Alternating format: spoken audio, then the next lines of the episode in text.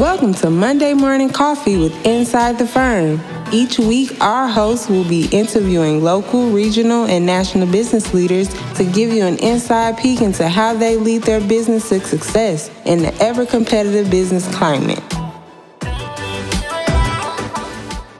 Welcome to Monday Morning Coffee with Inside the Firm. Today, I have a special returning guest, Alex Brueckmann. Alex is a re- entrepreneur, author, executive coach, and board advisor. He's built, scaled, and exited companies in Europe and Canada and led client projects all across the globe. His areas of expertise are strategy development, leadership development, and of course, entrepreneurship. His passion lies in helping clients build profitable businesses rooted in purpose.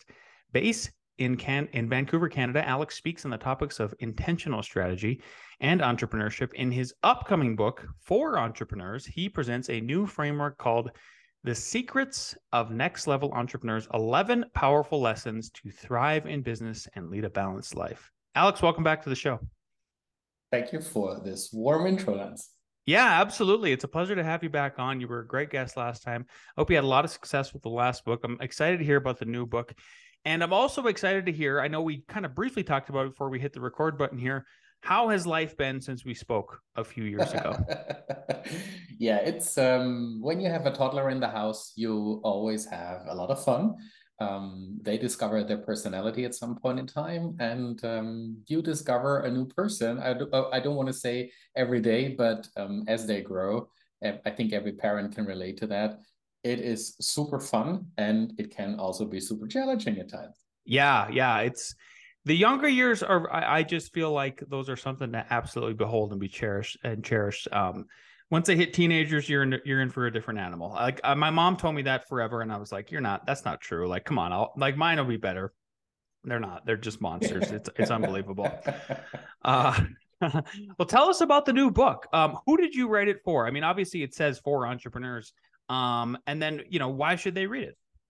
The book is actually not only for entrepreneurs, or we could say, if we understand entrepreneurs as everyone that is in charge of a business or a business area, that is for me the proper definition of an entrepreneur. So it goes to corporate leaders, it goes to uh, intrapreneurs in larger organizations, and of course, it goes to everyone running their own business the book is it, it, came to life as in the aftermath of a virtual summit a three-day summit that i ran early 2022 and um, there were more than 40 speakers at that event and some of the ideas really stuck. And i had to go back and revisit them.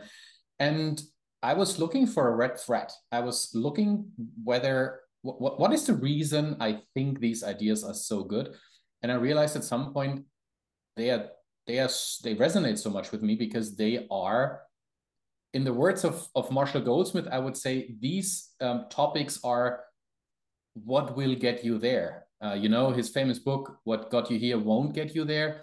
And these topics are what will get entrepreneurs where they want to be because they are a mixture of leadership, of culture building, of self care, and of several hard skills outside of your, let's say, subject matter expertise that I believe every entrepreneur needs to hone. Why did why did you end up you think focusing on the you know those three things is a uh, central hard skills, leadership and culture, and and self care? I mean, it seems like you know. Tell us about elevating those sort of to the top.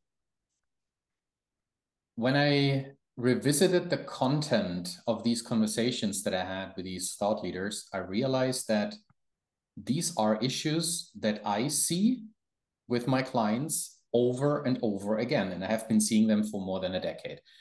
And they become more and more relevant. For example, the topic of self care. Um, the whole burnout epidemic that we've seen in so many organizations and with so many entrepreneurs over the past decade, it has just, at the beginning, it was kind of it rarely happened that someone I knew really got burnout. Hmm. Um, and then the stories just became more frequent. And all of a sudden, it weren't just people I, I knew of, but it it I was talking to to friends and I was talking to um, customers I had a very close relationship with, and and this just became more frequent and more frequent. And when we dug into it, I realized it is about not taking care of yourself, taking care of everything else but yourself, mm-hmm. taking care of revenue, taking care of growth, taking care of your teams, of everything, your family, but not yourself. So, this is why I wanted to know more about this topic. And I invited the thought leaders that talked on this topic to contribute chapters to the book around self care. And what we really do is we debunk that myth of work life balance, which just doesn't exist. There yeah. is no such thing as your life that needs to be balanced with your work. Your work is part of your life, and hence there is only life balance that we can achieve. And we dig into the topic and and um, dis- discuss some options to start achieving life balance. It's not just that we wake up and all of a sudden we decide we have balance in our life but we can do certain things that move us into that direction and that's yeah. what we dig into that chapter right and do you say that because it's i guess i struggle with that too i don't i really don't like that whole like work life balance because it's like well you i mean can you really shut one off from the other you know it's like they sort exactly. of right i mean they're they're sort of symbiotic and they work together and everything like yeah. that um, why do you think there was such a rise in the last decade of that burnout do you think it i mean is it is it hustle culture? Is it just this idea that like you got to hustle hustle hustle you got to have 50 side jobs you know side hustles go go go grant cardone that whole mindset? I think there are various factors that came together in the past years. Um, if we take a look at of course that whole hustle culture in entrepreneurship that plays a certain role. Um, when people are from their personality not grounded enough to realize where they need to stop hustling and where they need to protect themselves. Um, and if you identify yourself, your whole self, with your success in business, that is a very dangerous route to go. So if if you fail in business and you at the same time feel that you failed as a person because your job or your career or your business has become so big in your life that it drags you under the bus, that's a huge problem. Of course, hustle culture plays a certain role in that, but it's not, it's in my opinion, it's not the only reason. There are some environmental factors that we mm-hmm. can't control. Um, the COVID 19 pandemic has made things just more visible. I don't think it made it worse, it made it just more visible how fragile we are as human beings once we are pushed into the unknown, once we are pushed into certain um, experiences that we have never had before and that are extreme. And once we are disconnected from who we are as human beings and what makes us human, which first and foremost is the relationship that we have with ourselves and with other human beings, that can become very dangerous. And I think not allowing ourselves to explore who we are as human beings in the first place, but allowing ourselves to have a career in the first place is a huge problem. We need to understand who we are first before we can actually make conscious decisions about the career path we want to go. What about what about is it? Do you think just we're just theory theorizing here? But the uh, one of the complaints um, that I saw, that, you know, a lot of people jumped on the bandwagon about uh, Zoom, and we're all going virtual. Nobody's ever going to work in an office anymore. We're all going to be just completely separated from each other. And then uh, I didn't buy it because I'm just a natural contrarian and because I think people we're social creatures, there's no way around that. There's you still there's still meetings that need to happen in person. Uh, some people just want it, um, but then one of the other sort of uh, caveats that came out to that was people were then feeling overworked and and they burnt out because they just never shut it off. Um, because all of a sudden their office was their home and their you know their home was their office and it, and, the, and they, it was the first time they were ever dealing with that and it just became too much for them. Um, do you think there's any factor of that that played into Absolutely. the whole thing? Yeah, absolutely. For someone like me who has been working from home pre-pandemic, this was just a thing that I observed that people would struggle with that, and I realized that it got worse and worse and worse, and that some of my clients told me they can't deal with it anymore. They need to put boundaries in place, and um, I totally get that. It is not for everyone, and we need to realize that we are different when it comes to the preferences that we have on how we communicate, how we collaborate. And a lot, I remember back to my corporate career. I needed that half hour commute back home mm. to decompress, to get these topics out of my head. And now imagine you wake up in the morning, you get your cup of coffee, you go into your office. If you're lucky enough to have an office at home, a lot of us just didn't have that luxury of a dedicated space where they could close the door behind them. Many just worked from their kitchen counter. Mm-hmm. So now real now imagine you don't have that time to get into the mental space that you need to be in driving to work and to decompress going back home. So all of a sudden you realize that your life and your work are not separate. They are the same thing. They are just different times of the day that you dedicate to different things. But you don't have that boundary anymore. And all of a sudden, these two worlds blend. And that was for many of us a huge shock because it came without any warning, without a, let's say, warm up phase, getting mm-hmm. used to it. Um, it was just flip the switch, and all of a sudden, you realize it's work life balance is just not a thing. Yeah, yeah, yeah. Thank you for elaborating on that. Uh, let's move back to the book a little bit here. So there's there's a wild mix of of three things that I would love for you to unpack because and I when I say wild mix, it just seems like they shouldn't mix together. And that is, you know, one of the topics is or one of the themes rather is you're covering business strategy, you're covering pricing, and you're covering sustainability. And some people might see those as contradictory um, and, and not being able to work together. Unpack that for us. So the three chapters that you just mentioned make up theme number one in the book: um, essential hard skills for business leaders outside their own subject matter expertise. And the reason they are together, and I, I completely agree with you, for someone who sees it at, at the first time, they're like, "Why these three topics?" Yeah, and it's very simple. Um, when you take a look at what you do and why you do it, there's a very high chance that those three topics don't have anything to do with it because you grew into your career and into your business based on the subject matter expertise that you bring. Let's say you're a landscaping business. So you definitely are good at landscaping. Um, let's assume you run a marketing company. You are really good at marketing, most likely. And if you work in, um, let's say, HR in a large corporation, you probably grew into that role. So you're an expert in HR. So let's talk about business leaders for a moment here. If you're an entrepreneur, if you lead a large organization or a smaller part in a bigger business, you most likely have little to none, no experience in creating an overarching strategy for your business. You're hmm. probably mm. really good, I hope so, to deconstruct a strategy that someone gives you, an overarching strategy, and ask yourself, what is my role here in marketing, here in HR, um, to contribute to that? And you're probably good at defining um, the way forward based on that. But once you grow, once you once you raise and and and you step upwards on the corporate ladder, or if you run your own business, all of a sudden you have to understand how to create, how to design an overarching business strategy, not just in your subject matter and many struggle with that. I mean, mm. I've I've been doing this work with corporate leaders and with CEOs for more than 15 years, and I see time and again that they just struggle with that because they've never done it before.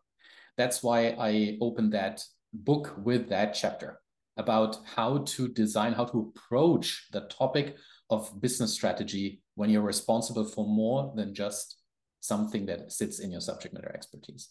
Yeah, very important. Uh, the second theme of the book is all about leadership and culture. Um, what are some takeaways you think that readers are going to come out with after reading your book? The, I think that the core message that I want someone to hear or or take away when they read the book is that there are different ways to approach something like culture and leadership, for example, and there is no one true way. There are different ways.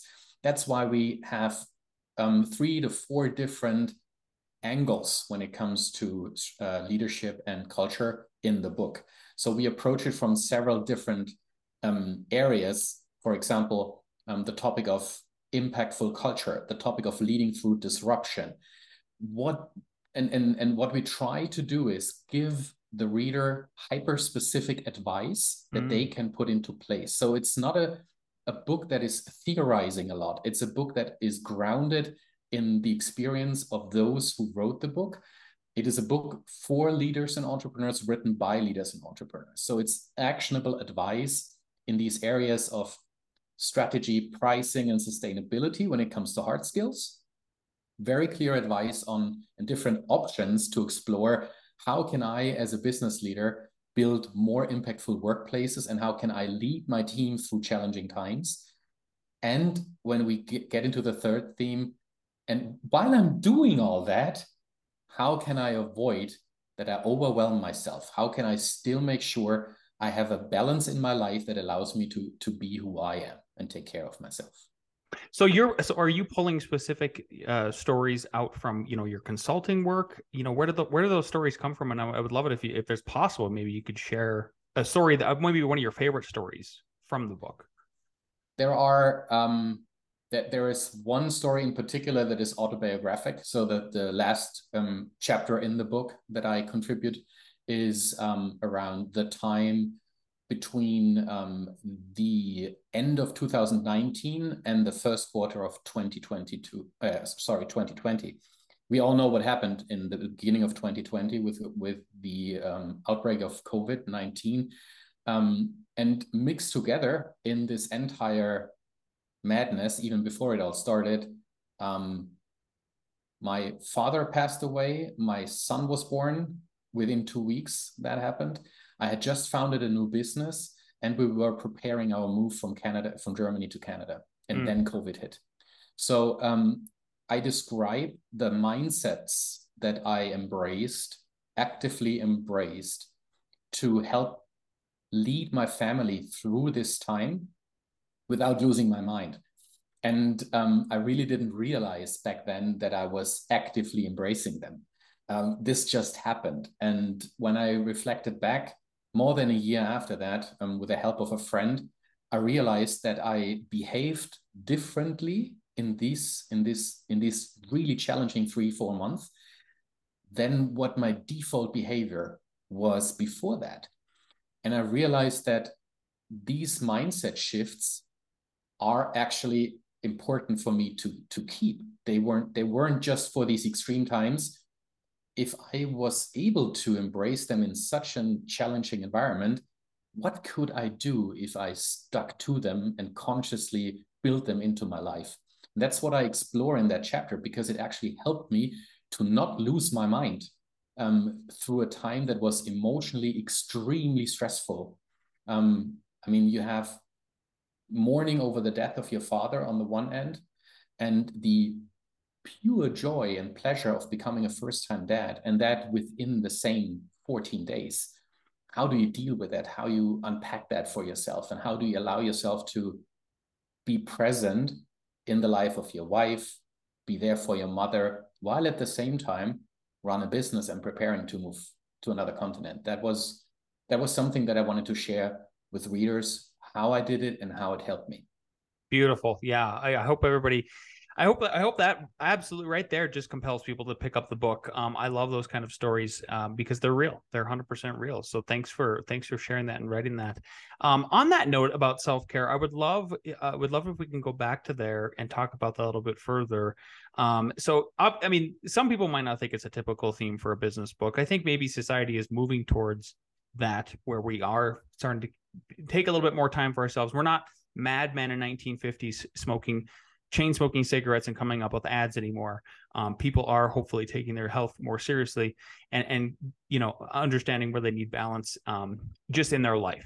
So, uh, what what do you think out of the book has specific value for business leaders as it pertains to self care? I mean, are you giving them actual techniques that they yes. can take into place? Okay. Yes, absolutely. So we talk about mindsets um, that I just described. Um, in another chapter, um, we talk about specific exercises how you can start unpacking what actually is valuable for you in your life versus what is in your life right now. Try to figure out whether these are the same things or whether there are things in your life that are there, but you really are not sure why because they don't really matter to you. So unpacking these um, valuable um, life areas and assigning certain time and resources to them to make them grow as they matter to you and to let go of things that are there for whichever reason that don't matter to you and don't contribute to your well-being. So there are specific exercises that we describe in the book. Um, but we also talk in another chapter we talk about starting to getting to know you. Um, at some point in time hopefully everyone asks themselves um, why am I reacting to certain things the way I react? And there is a reason for that. And mm-hmm. that reason often goes very deep. And um, we, are talking about our upbringing, we're talking about um, how we were raised, what things mattered to us when we were younger, or which things were instilled in us when we were younger.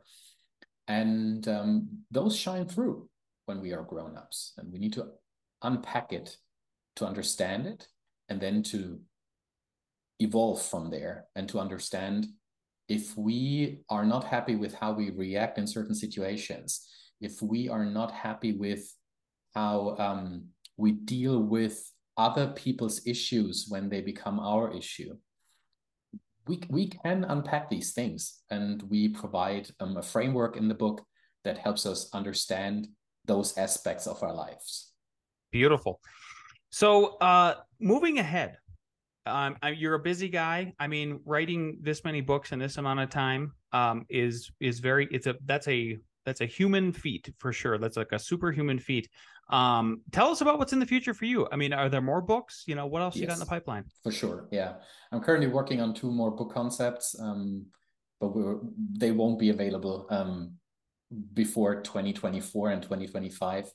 Um, I mean, there are topics that that are just super interesting for me personally, and very often I find myself starting to write about things that I don't know about, that I don't understand, and that's why they interest me. So mm. I'm basically just unpacking topics that I either know nothing about and are super curious about exploring, or topics where I know a lot about but still see that there is so much more to learn. So when we talk about the topics of strategy and leadership, I've been I've been working in that space for almost 20 years. I know that I know something, but the more you know about a topic, the more you realize what you do not know yet. So you give yourself permission to become a learner and to explore a topic, even if you know that you are not a beginner anymore. And then in other topics, you know that you are a beginner and you approach it with an absolute learner's mindset and um, try to unpack what's there and weave it into your subject matter expertise and ask yourself, so what does that mean for me? An example is the topic of artificial intelligence. Mm. I'm not a techie, but I love under I love to understand what that what that entails, what artificial intelligence will bring, for example, to the discipline of strategy design. And I, I really want to know what the future holds because I'm still relatively young. I will see the next 20 and 30 years, hopefully, of development in that space. And if you realize how fast and how fast this this area develops, there is no way around it. It will it will impact every area of our lives. And we can either run away from it and try to pretend that it's not there, or we open our arms and ask ourselves, how can we use it um, for the best of mankind? And One, uh, yeah, 100% on the AI. Yeah, I, I appreciate you um, at least touching base. I, am surprised we got there, but I've just, I mean, this is the year of AI. You can't deny it. So see what you can get out of it. Um, Alex, two last questions here. Uh, knowing what you know now, and if you go back in time before you first had that three year old, what is one give it one one piece of advice you'd give yourself about being a new father? oh my god, I would say this is probably something that it's not only for fathers but for parents in general there is a difference between loving your kid and loving to parent. Mm. Parenting is a pain in the butt for me. It's really hard. I struggle with it every day. I'm not good at it. Um, I, I see my wife and I'm like, how can you be so damn good at it? And um, yeah, I just learned so much from observing her. Um, I think that that would be that one advice. Understand that you can love your kid while still not being a, being good at parenting. Yeah, yeah.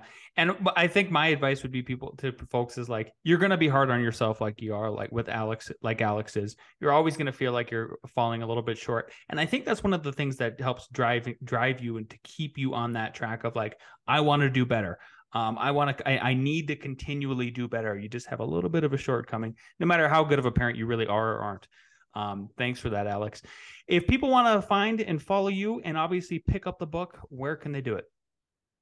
The easiest way is to um, to check out the book website, nextlevelbook.co, or to go to my website where you obviously will find a link, um, alexthestrategist.com. Um, there is a free reading uh, sample available, so you can actually take a look into the book for free. And um, I really hope you find value in it. Beautiful. Alex, it was so good to have you on the show again. Um, definitely keep in touch for those next couple books. We'll have you back on. Appreciate your time and we wish you uh, nothing but the best. Thank you so much for having me, Lance. It was a pleasure um, talking to you again.